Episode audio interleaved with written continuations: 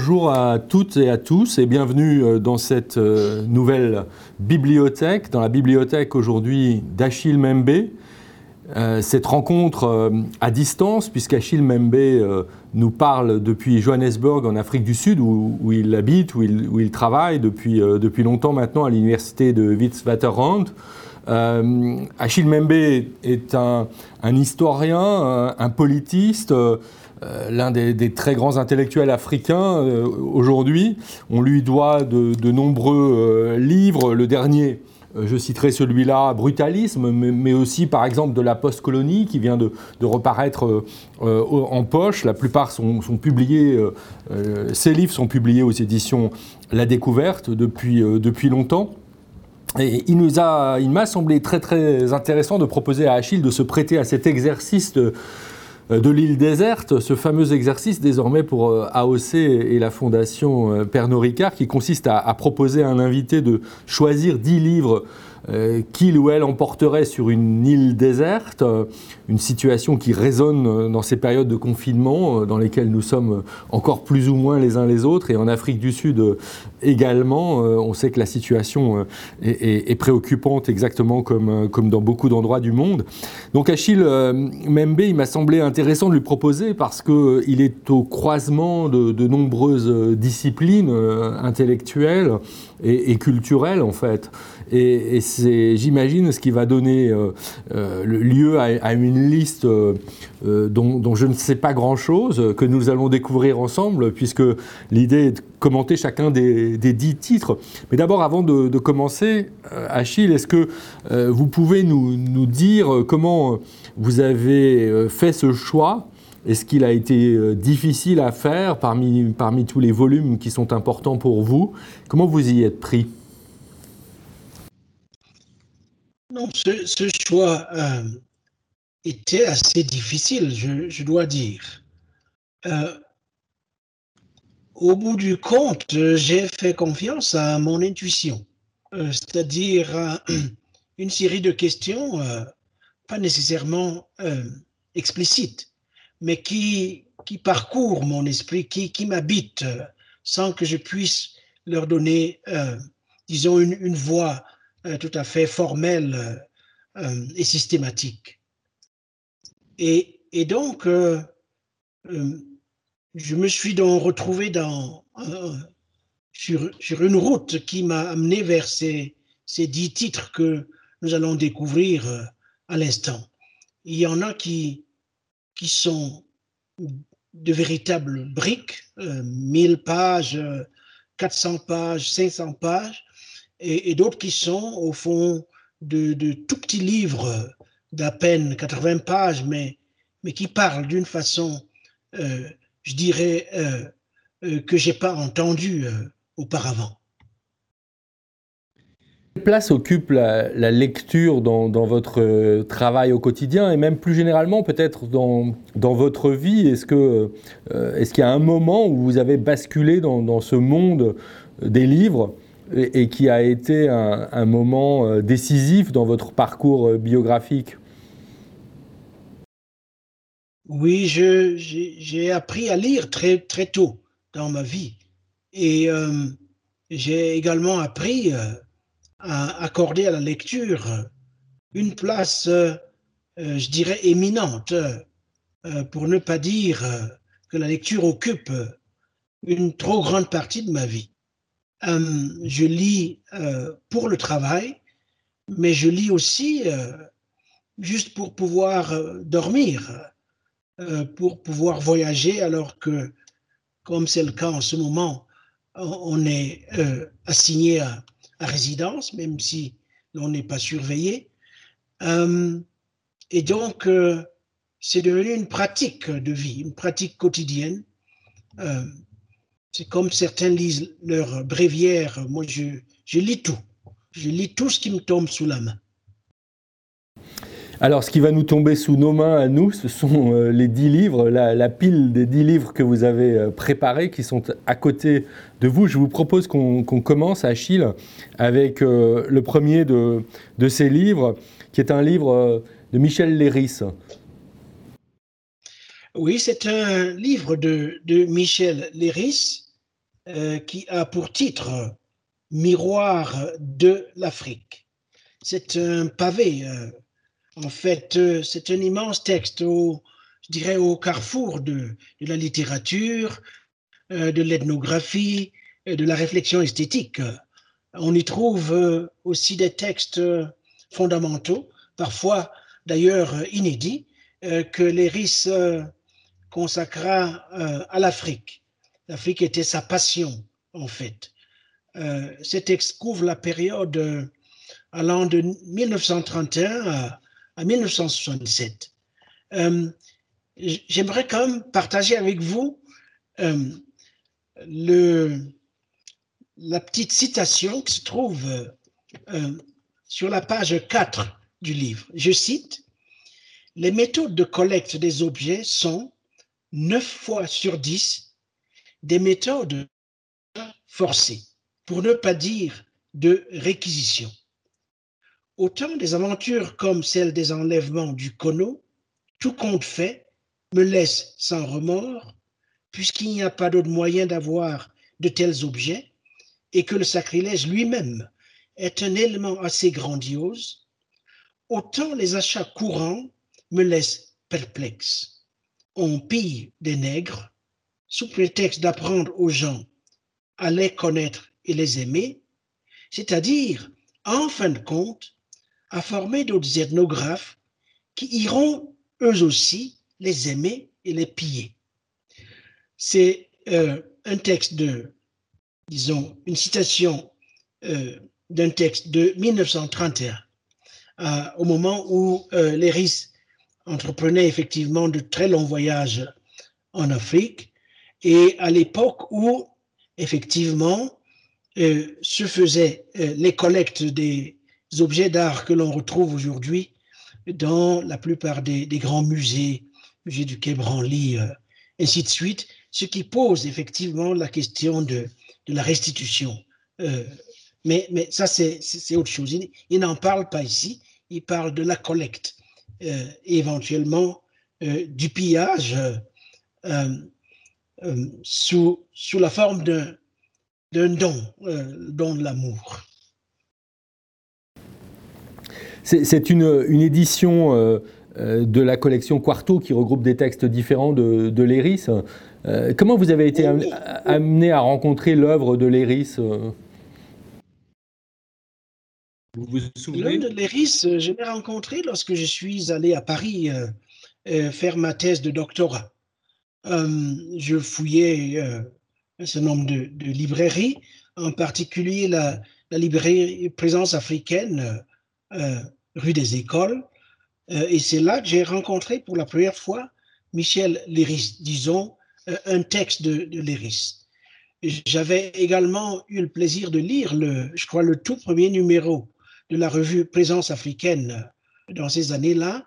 Euh, ce numéro et quelques autres euh, avaient euh, accueilli des textes de, personnalités intellectuelles françaises qui s'intéressaient à l'Afrique, pour qui l'Afrique n'était pas juste, disons, une distraction, qui avaient consacré le gros de leur réflexion intellectuelle à ce continent et Michel Léris avait publié effectivement dans le tout premier numéro. Il n'était pas le seul, il y en, avait quelques-uns, ce pas nombreux, euh, mais Léris euh, a été fidèle à, l'Afrique euh, toute sa vie.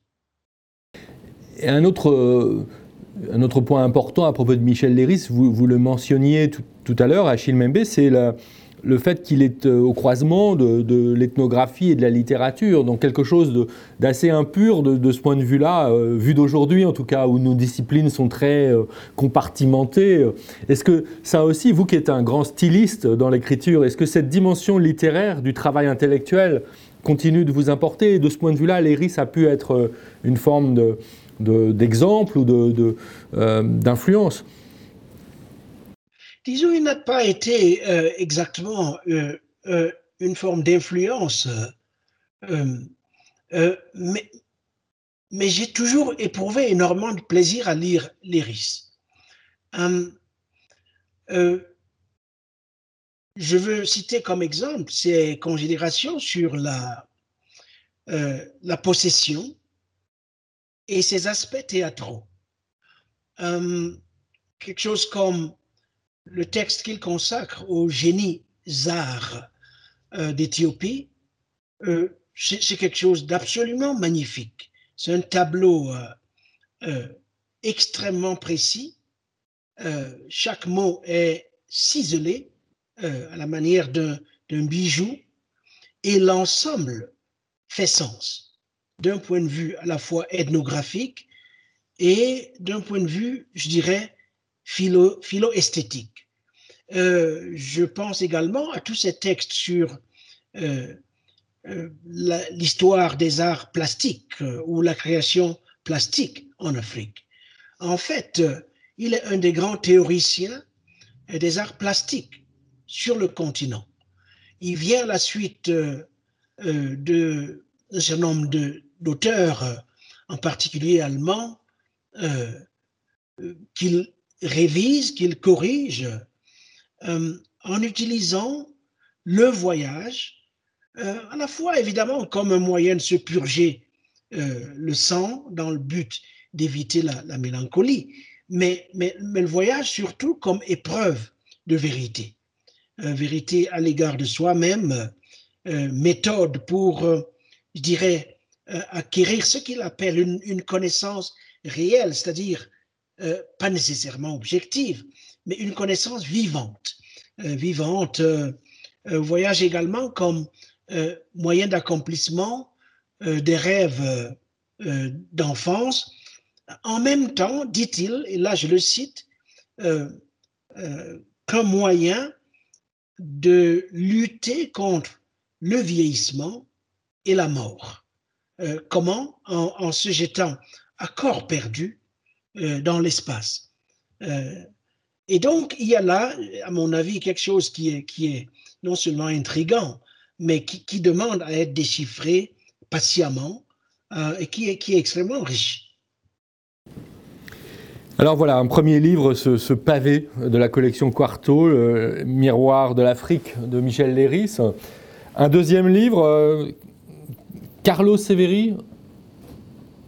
Vous nous montrez la couverture? Alors, voici Carlo euh, Sévéry, euh, est-ce que. Oui, voilà. Alors, le livre a pour titre Le principe de la chimère, euh, une anthropologie de, la mémoire. Carlos Sévéry est quelqu'un que j'aime beaucoup. en fait, je l'ai découvert à travers un. C'était pas son premier livre, mais un livre qu'il m'a été donné de lire, dont le titre est, je crois, de l'objet personne.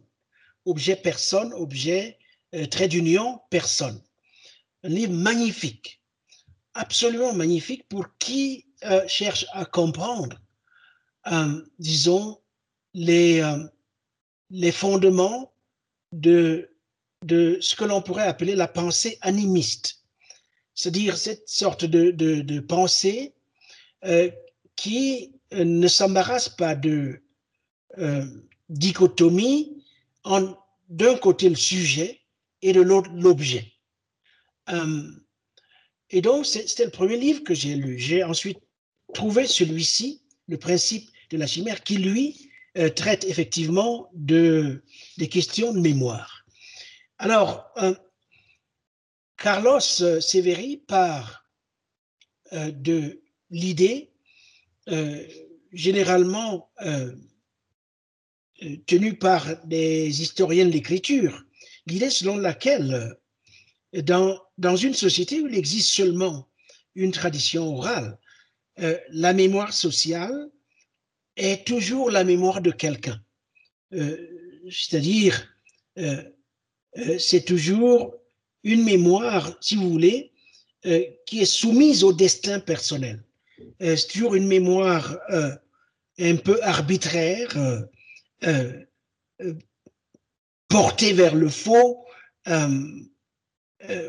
sujette à, un processus constant de, de variation, ainsi de suite.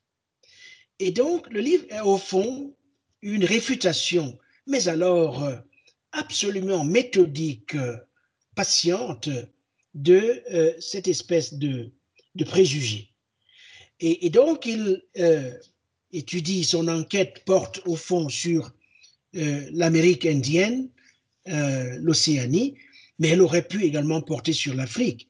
Et, il montre comment, au fond, certaines euh, ce qui mobilise dans les sociétés dites orales, ce qui mobilise la mémoire, c'est à la fois le regard et les images. Euh, c'est-à-dire qu'il y a un certain nombre d'opérations. La mémoire est une opération mentale. Elle est une opération mentale qui est condensée en ce qu'il appelle des images efficaces, des images intenses, euh, parfois fragmentaire, ou alors tout cela euh, à la fois. Euh, et, je trouve ce, travail absolument important dans la mesure où il accorde une place absolument centrale à l'évocation. C'est-à-dire que le travail d'évocation est absolument central à tout travail de mémoire.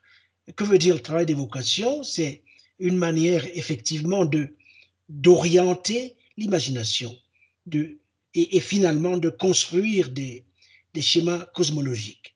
Euh, voilà, un peu euh, quel est le projet euh, que poursuit Sévéry dans, ce très beau livre.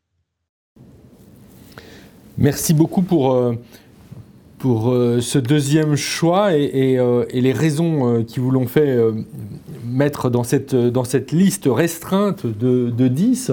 Euh, je vous propose qu'on poursuive avec le troisième livre, un livre qui est signé de Roswitha Scholz. Peut-être vous pouvez nous dire euh, qui est l'auteur.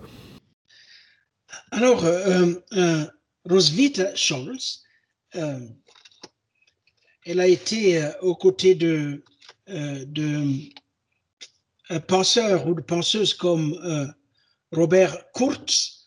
elle a été un des membres de la fameuse revue euh, Exit.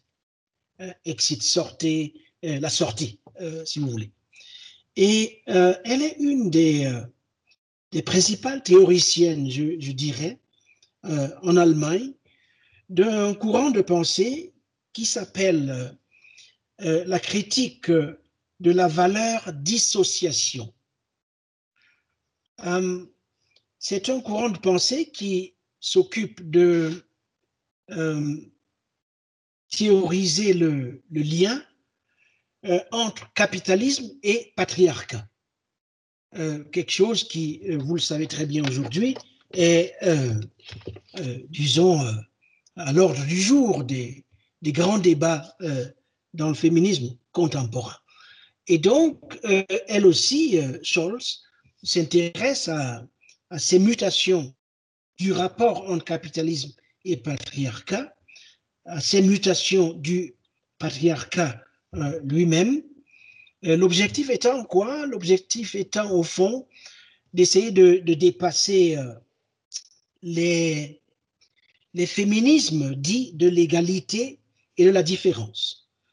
elle veut dépasser ces féminismes, elle veut également dépasser les féminismes dits euh, intersectionnels, euh, les féminismes déconstructionnistes, intersectionnels ou décoloniaux. Euh, je pense ici aux travaux de quelqu'un comme Françoise Vergès, Houria Bentouhami, beaucoup d'autres, Elsa Dorlin. Les féminismes dits déconstructionnistes, on y met généralement des gens comme Judith Butler, euh, les féminismes matérialistes, écoféministes ou ceux de la lutte des classes. Donc, vous savez, c'est, les féminismes aujourd'hui, c'est pas euh, un seul, euh, disons, une seule école, c'est, plusieurs écoles. Et donc, elle, elle, insiste sur cette affaire de, de patriarcat et, et, et, capitalisme. je pourrais en dire un peu plus si, si, si, si vous y tenez. Oui, mais c'est un livre qui a été publié euh, euh, récemment, relativement récemment. C'est un livre dont la traduction française, elle, est, assez récente. Euh, vous savez, chez nous, dans le monde de langue française, pour ne pas dire en France, dans le monde de langue française, beaucoup de ces textes nous arrivent un peu en retard. Celui-ci nous est arrivé en 2019, mais il a été publié bien, bien avant. Et donc, en fait, Scholz, comme beaucoup d'autres d'ailleurs, estime que le, le lien entre le capitalisme et le patriarcat demeure un problème non résolu. Il n'est pas encore résolu. Euh, euh, il n'est pas résolu en partie parce que euh, la plupart des féministes se posent cette question, c'est son avis, en, se référant à un marxisme du mouvement ouvrier. Le marxisme du mouvement ouvrier, c'est euh, une espèce de marxisme dans euh, lequel euh, l'aspect central de la, critique de la, société bourgeoise reste focalisé sur l'appropriation de la survalue par le travail. Or, elle estime qu'il y a un certain nombre d'activités qui ne sont pas prises en compte dans les analyses du capital euh, ou qui sont hissées au même niveau que le travail salarié. Or, tout n'est pas salarié. Tout travail n'est pas salarié. Et ça, c'est vrai. C'est vrai des femmes, ce fut vrai des esclaves aussi. Et donc, il faut euh, pouvoir sortir de, du traquenard que ce type d'analyse dans lequel il nous plonge et inventer de nouveaux concepts pour rendre compte de ce qui, tout en participant de la domination de type patriarcal, ne se réduit pas à un rapport salarial. C'est un peu, disons, le, la limite de, la sorte de critique de, des approches de la race que l'on voit chez, chez euh, euh, chez certains de nos historiens. Ils comprennent pas du tout que le, rapport salarial n'est pas tout. Il ne fut jamais tout, il ne l'est surtout pas aujourd'hui. Euh, et donc on peut étendre justement à ces éléments la, critique de la masculinité la féminité comme pilier du patriarcat développe. Euh, euh, Mais vous dites même qu'elle va au-delà d'une approche euh, intersectionnelle. Qu'est-ce que ça veut dire aller au-delà? Mais je ne sais pas si elle y parvient, mais enfin, c'est son, disons, c'est son objectif. ce qu'elle essaye de faire, c'est de développer une critique de la notion de travail. Non pas comme essence générique euh, par excellence, euh,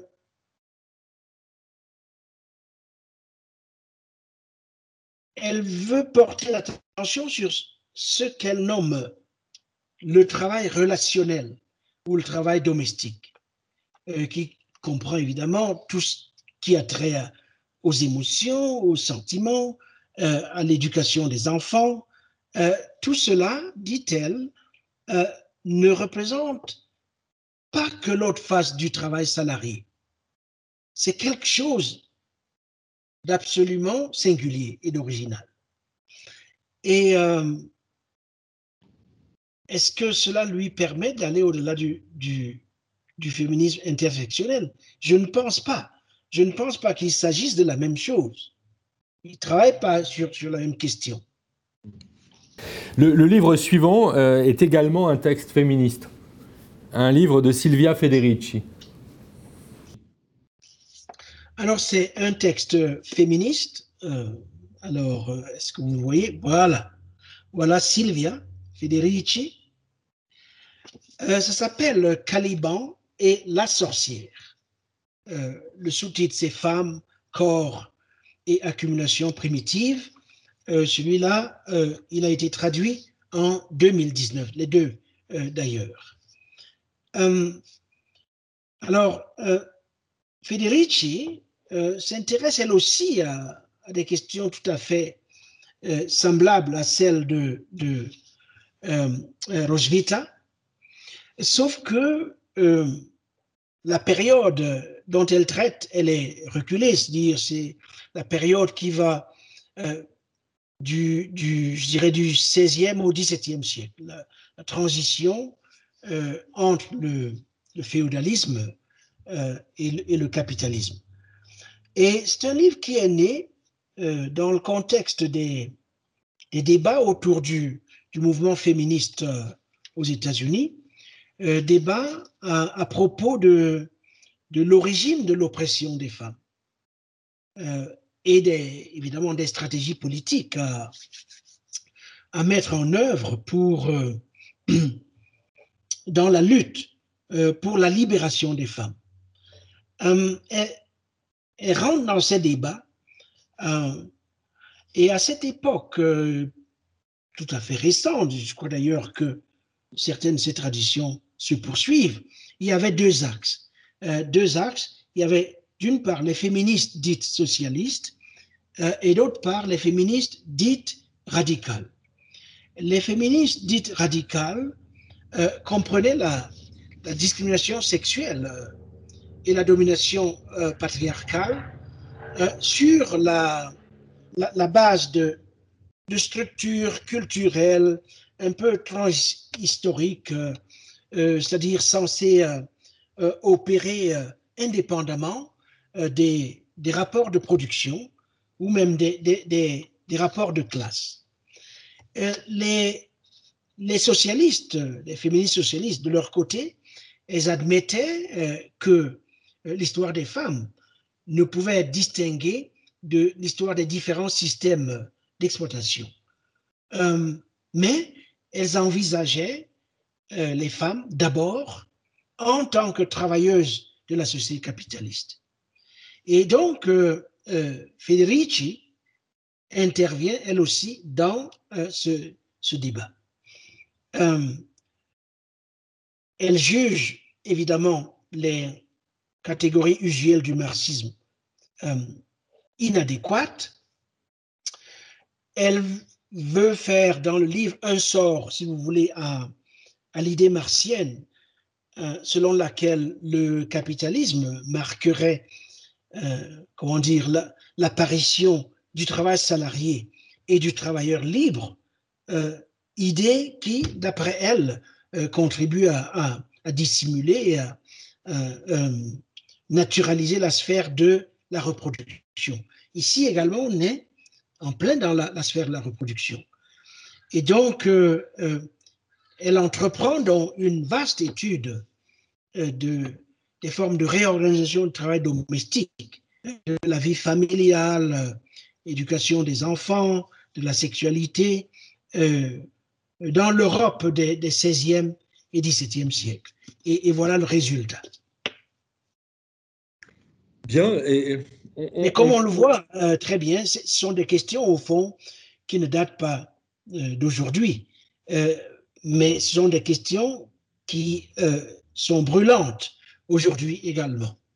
Là, on entend le, commentaire de, l'historien que vous êtes, mais un historien qui se préoccupe euh, du présent. Euh, on, bascule dans un tout autre euh, domaine avec Jean-Michel Hirt, votre choix suivant. Alors là, on va tout à fait ailleurs. Là, c'est Jean-Michel Hirt. Le titre de l'ouvrage, c'est Paul, l'apôtre qui respirait le crime. Euh, sous-titre Pulsion, résurrection. Tout petit livre d'une centaine de, pages. Euh, alors, euh, moi, Paul m'a toujours frappé, en fait, le personnage de, Paul. il m'a toujours frappé en tant que cette espèce de figure euh, dont un des traits, c'est de n'avoir jamais eu cesse d'annoncer ce qu'il considérait être une, vérité. Il n'avait aucun doute sur ce qu'il était en train de faire. Il annonçait la vérité. Et donc, euh, il n'est pas fatigué de, le faire, il le fait. Euh, une vérité que lui-même considérait comme euh, à la fois un scandale et une folie.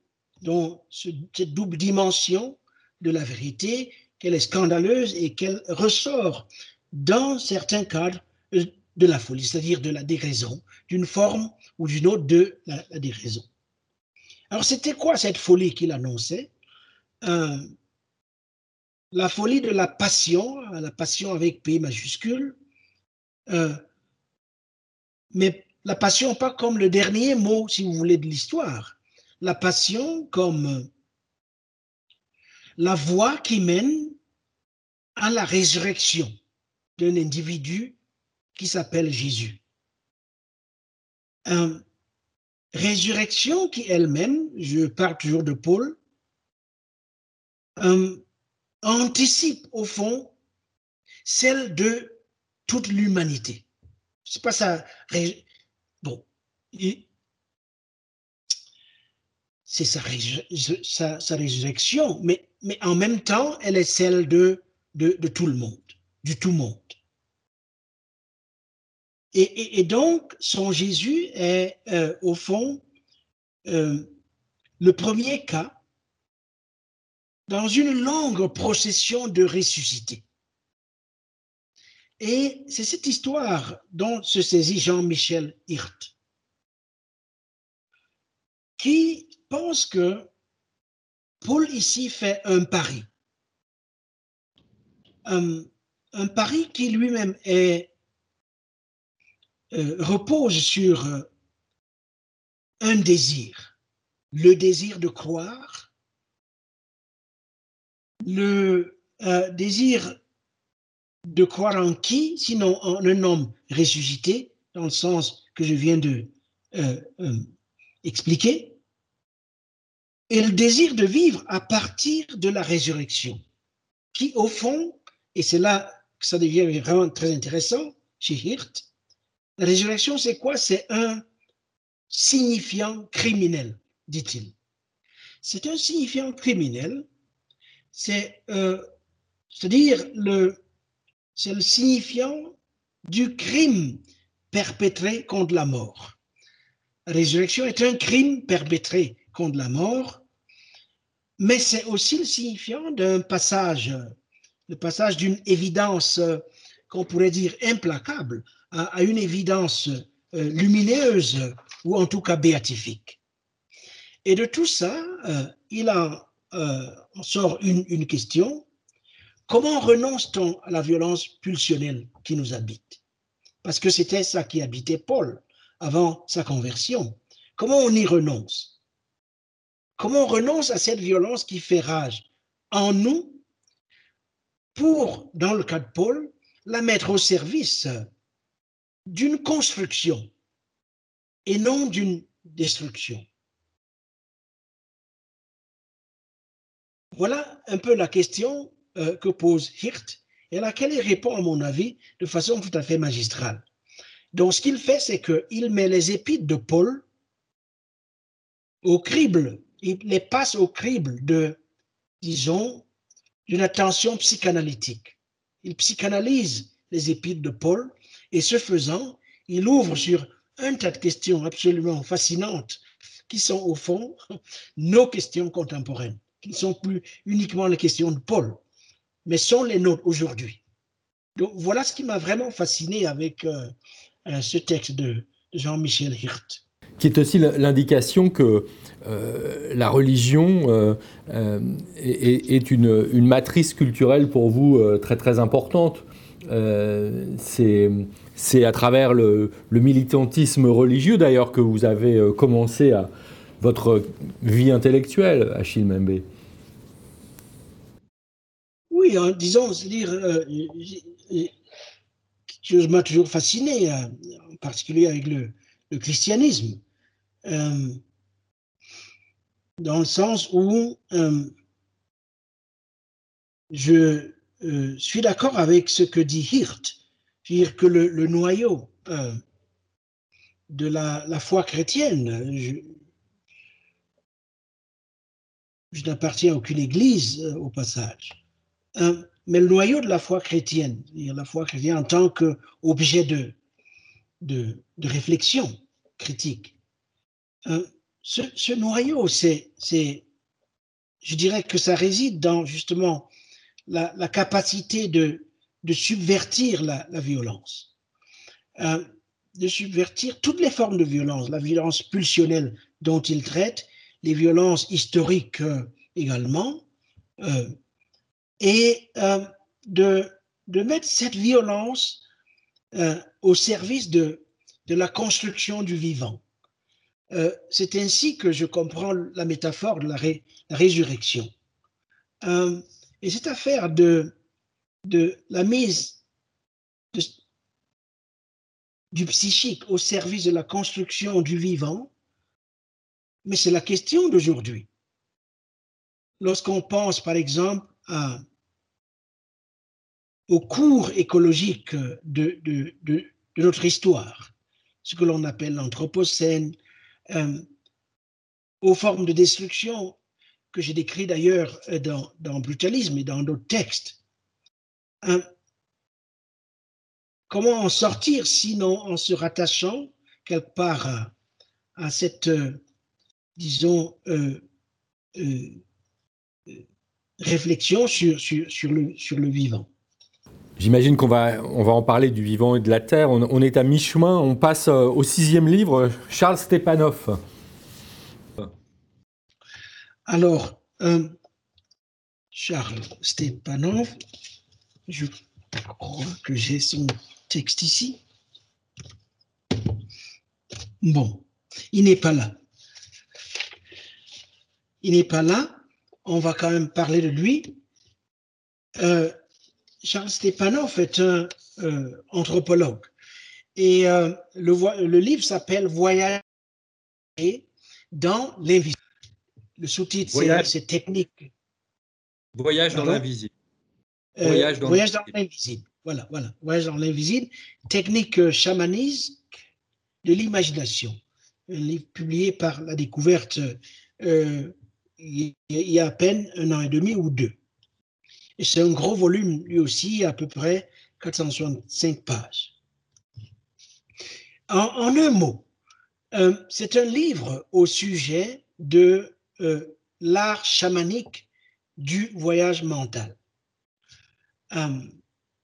avec une euh, richesse ethnographique euh, hallucinante. Euh, le fruit d'enquêtes dans plusieurs régions du monde, en, particulier dans le nord de l'Eurasie et de l'Amérique. C'est également le produit d'un traitement énorme de la littérature euh, existante. Alors, il y a un certain nombre de thèses dans, dans, dans le livre. Je n'en retiendrai que euh, peut-être une seule. La grande thèse, c'est que les pratiques euh, chamaniques,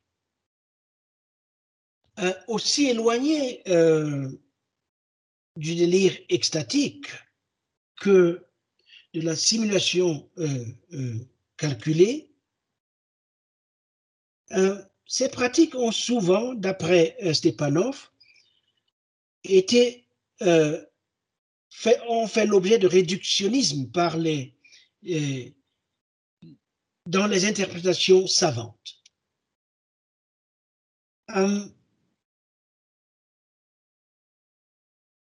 en réalité, dit-il, dans les traditions sibériennes euh, qui font l'objet euh, tout à fait spécifique de ces, son analyse, dans ces traditions, la, vision, euh, le rêve, ce sont au fond des techniques permettant d'explorer les subjectivités des non-humains, en particulier les animaux, euh, en particulier les arbres, les montagnes. C'est-à-dire que c'est entités, ces existants, disposent de subjectivité. Et celle-ci peut être explorée par le biais justement du voyage mental euh, qui est un art euh, chamanique. Et donc, euh, il part de là, Stepanov, pour montrer comment, dans l'invisible, ce que l'on appelle l'invisible, gît la dimension intentionnelle du milieu vivant. C'est-à-dire que nous ne sommes pas les seuls, les humains, dotés d'intentionnalité. Les autres existants aussi, disons le milieu vivant dans son ensemble, est doté d'intentionnalité.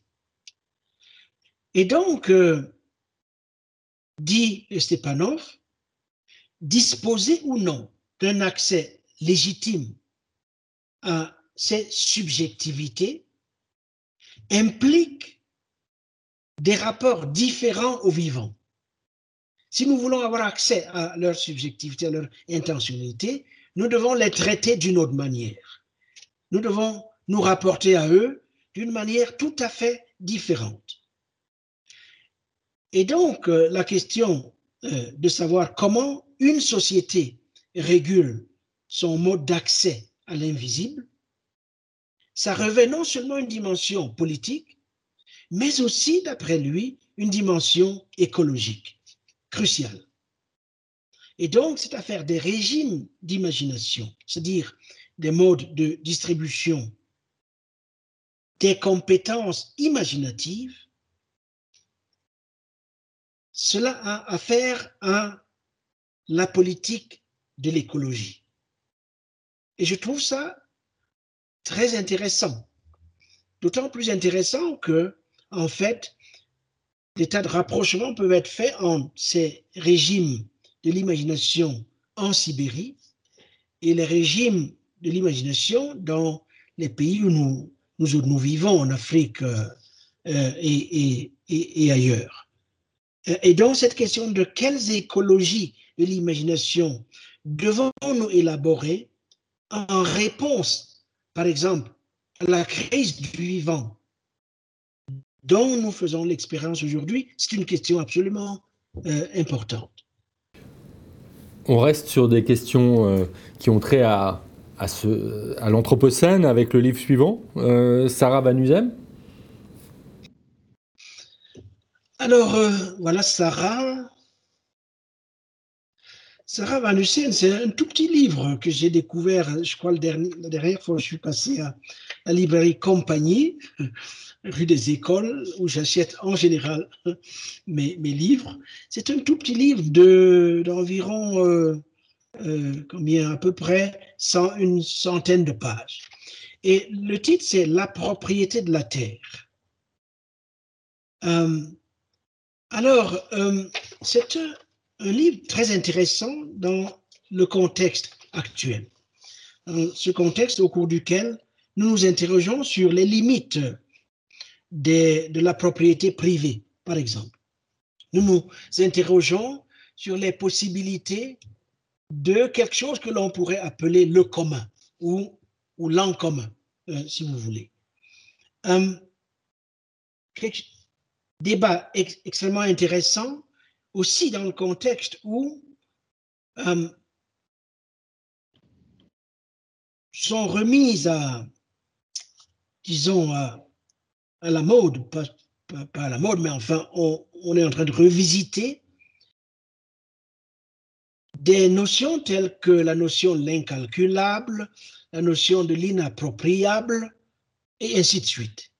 Euh, et donc, euh, contre la, doctrine dominante, euh, Sarah Van Uxem montre dans, ce livre que, au fond, la propriété ne peut pas être conçu comme ce pouvoir souverain d'un individu sur les choses. Et elle le montre à partir d'exemples historiques. Ce n'est pas juste une construction théorique. Euh, elle montre que même dans le droit moderne, le droit moderne européen, dont beaucoup d'autres régions de la Terre ont hérité. Même dans le droit moderne, dans le Code civil lui-même, dans ses racines romaines, mais aussi euh, évidemment euh, ses racines euh, la propriété est prise dans la communauté. Les choses sont, si vous voulez, enracinées dans le commun. Et, et donc, à partir de là, elle montre comment euh, il est possible, au fond, euh, aujourd'hui, d'accorder des droits à ce qu'elle appelle les lieux. Euh, et donc, si vous voulez, son effort consiste à, à sortir de la conception occidentale moderne de la propriété privée, à en sortir, mais de l'intérieur même du droit occidental. C'est-à-dire, on n'a pas besoin d'aller voir comment en Afrique ça s'est fait, comment se fait-il qu'il y ait une multiplicité de régimes euh, de propriété. Elle montre qu'à l'intérieur même du droit occidental, il est possible de, sortir de, cette conception euh, et ce faisant de faire converger euh, des héritages juridiques multiples avec ce qu'elle appelle les perspectives écoféministes, mais aussi indigènes, parce qu'elle met ça dans le... Euh, euh, et s'en inspire, de faire converger tout cela en vue de l'invention d'un nouveau droit du commun, si vous voulez, qui permettent d'affronter la privatisation indéfinie du vivant. Donc c'est pour ça que j'ai trouvé ce livre extrêmement important, lui aussi. C'est cette euh, utilisation, au fond, de, de l'histoire comme, comme ressource pour, euh, et y compris de l'histoire la plus longue qui soit, euh, comme ressource pour penser nos problèmes contemporains, qui vous fait aller vers le livre suivant d'André Leroy-Gourand Mais justement, c'est ça, c'est cette dimension, c'est un racinement dans, dans, dans l'histoire, vous voyez. Alors là, c'est André Leroy-Gourand, euh, le geste et la parole, euh, euh, tome 2, la mémoire et les rythmes, qui en fait est un prolongement d'un premier volume qui s'appelait Technique et, langage. le geste et la parole, c'est une série de, volumes dont celui-ci est, le deuxième. Et donc, dans ce volume, ce que fait le roi Gourand, c'est d'explorer euh, sa, sa, sa, vision biologique du, du, phénomène social. C'est quelque chose qui l'a toujours intéressé. Et ici, euh, il explore cette vision biologique euh, du phénomène social sous deux aspects. L'un est consacré à la, à la mémoire et aux gestes techniques. On a parlé de la mémoire tout à l'heure avec euh, Carlos Severi, gestes techniques. Et l'autre aspect euh, touche euh, à ce que le roi Gourand appelle le symbolisme des rythmes et des formes. Et alors, dans une première partie qui est, assez aride, mais on récolte énormément de choses si on s'agrippe. Et dans cette première partie, euh, gestes et mémoire sont euh, considérés dans leurs évolutions, euh, du silex taillé à la, à, la, machine automatique, des recettes orales à, la programmation électronique. Déjà à son époque, il était extrêmement sensible à cette affaire de programmation. Dans la seconde partie du livre, il euh, débute euh, par une introduction à ce qu'il appelle une paléontologie des symboles. Là, vraiment, le temps, le temps long. Hein. Et alors là sont définis euh, des rapports, par exemple, du comportement euh, esthétique avec les, attitudes de l'espèce. Euh, et donc, il revient sur cette affaire de langage des formes dans lequel l'art figuratif est, pris comme euh, il, prend l'art figuratif comme, comme euh, le témoin de, euh, d'une expression abstraite du, du langage, antécédent puis parallèle à, l'écriture. Et, donc, ce qui m'intéresse dans, dans, ce livre, c'est comment est-ce que nous en sommes nés à la technique, ou si vous voulez, à la technologie. C'est les, les prélogomènes à, notre avènement à, la technologie. Euh, et euh, la distinction que fait euh, le roi Gourand en d'une part le langage,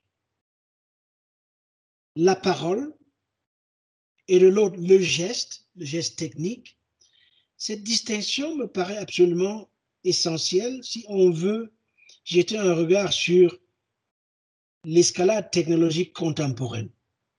L'hypothèse, cette fois-ci, étant que peut-être nous sommes en train d'assister à, au triomphe final du geste sur la parole. Mais ça, c'est mon hypothèse, c'est pas la sienne. Mais en le lisant, je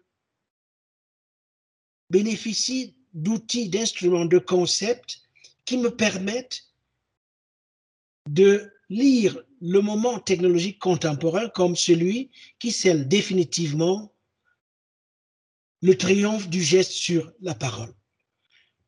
À quelles conséquences cela ouvre ce sera l'objet, je l'espère, de notre livre. Alors, ça c'est intéressant parce que ça montre aussi comment l'activité de lecture permet de forger des hypothèses et permet au fond de, de prolonger le travail de ceux qu'on lit.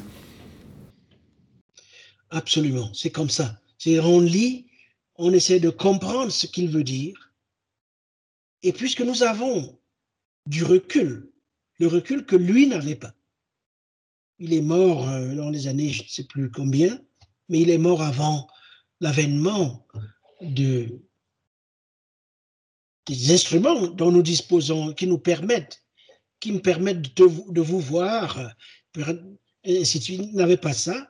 Fort de euh, tout cela, comment on peut reformuler ces questions originelles? Que peut-on ajouter à ce qu'il nous a dit qui nous permettent d'aller de l'avant? C'est un peu comme ça qu'on lit aussi. Avant-dernier choix, euh, direction, direction euh, un continent, euh, ah, Franco Farinelli, pardon.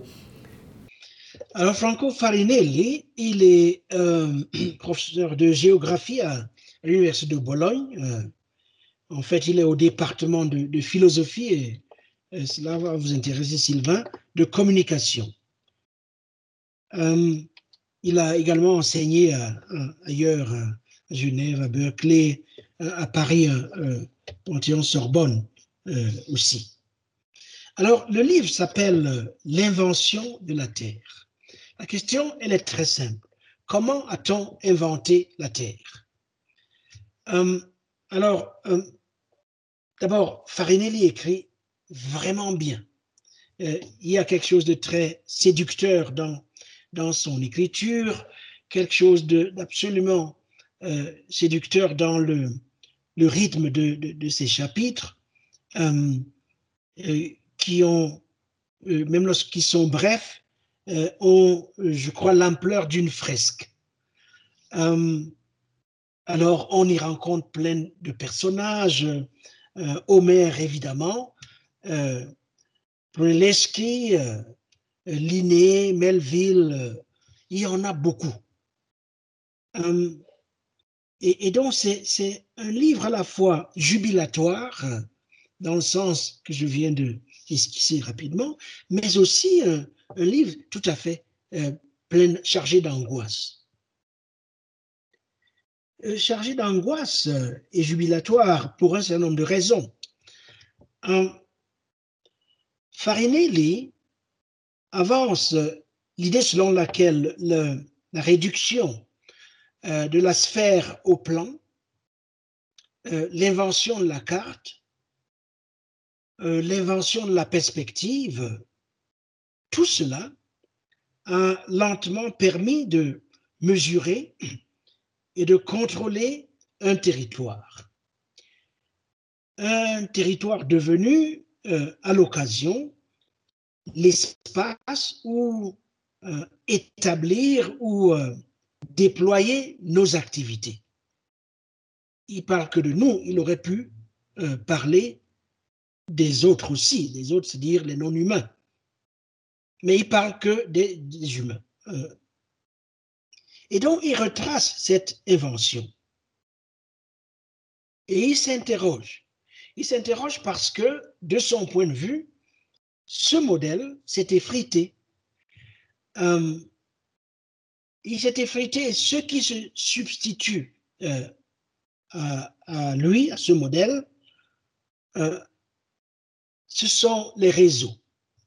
Les réseaux euh, souvent immatériels, situés partout et nulle part.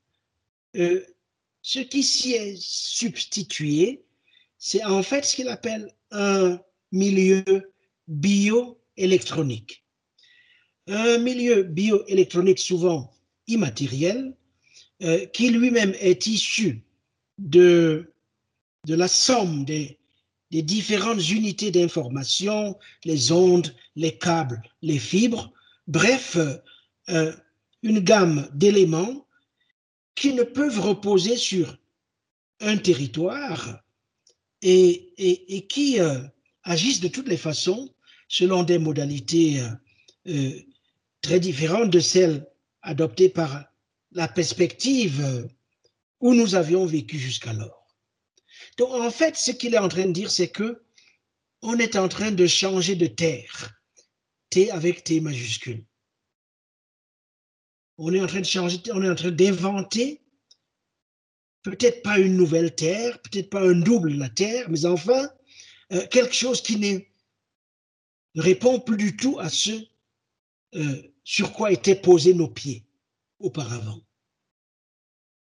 Et, donc, euh, il conclut en disant que euh, ce domaine est en fait en train de se reconfigurer comme un véritable, je le cite, anti-monde invisible. Anti-monde invisible où, néanmoins, s'effectuent des opérations de contrôle euh, du monde physique que nous voyons. Et donc, c'est un peu tout ça, je crois que ça, explique le caractère à la fois jubilatoire et angoissé euh, de, ce texte. Mais je crois que ça répond tout à fait à l'esprit du temps.